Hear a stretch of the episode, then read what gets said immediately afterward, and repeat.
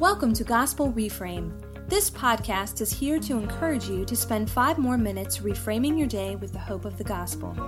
In each episode, we will consider the gospel implications of a particular passage from the Bible and savor them together. Here's your host, Jim Weaver. Hello, friends. I have four daughters and two sons. Our youngest daughter graduated high school this year. Our youngest son is entering his sophomore year, and we are preparing to have our first grandchild. Over the years, I've found Psalm 144 a, uh, a tremendous help in knowing how to pray for my children. Let's be honest. Raising children, and especially teenagers, is tremendously hard work. And when you're doing life day to day, it's hard to see the big picture and what God is doing in their lives. So I want to ask how should Christian parents pray for their children? What kind of vision should we have for our children? Well, in verse 12 of Psalm 144, the psalmist says that we should pray that our sons in their youth be like plants full grown, our daughters like corner pillars cut for the structure of a palace.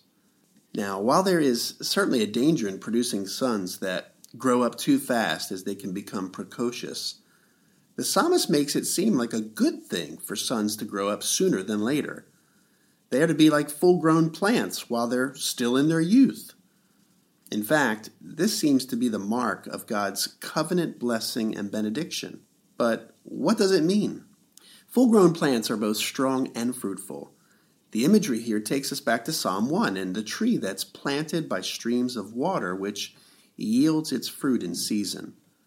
The psalmist desires to see Israel's youth spiritually strong with roots down deep, drawing from the inexhaustible supply of God's Word.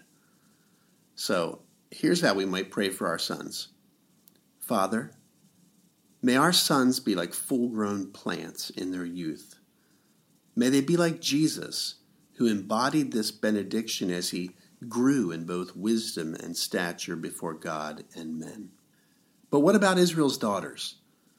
Well, they are to be like corner pillars cut for the structure of a palace. A corner pillar of a palace needs to be both strong and elegant, fit for a palace. Strength and beauty are a rare find together. And how important are the corner pillars of a palace?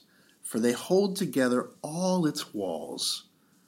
Charles Spurgeon says, Daughters unite families as cornerstones join walls together, and at the same time they adorn them as polished stones garnish the structure into which they are built. Home becomes a place when the daughters are maids of honor and the sons are nobles in spirit. Then the father is a king and the mother a queen, and royal residences are more than outdone. So here's how we might be inclined to pray for our daughters Jesus, may our daughters be strong and elegant. May they unite our family and their own families as cornerstones hold the walls of a palace together. Friends, let this truth reframe your life today as a parent.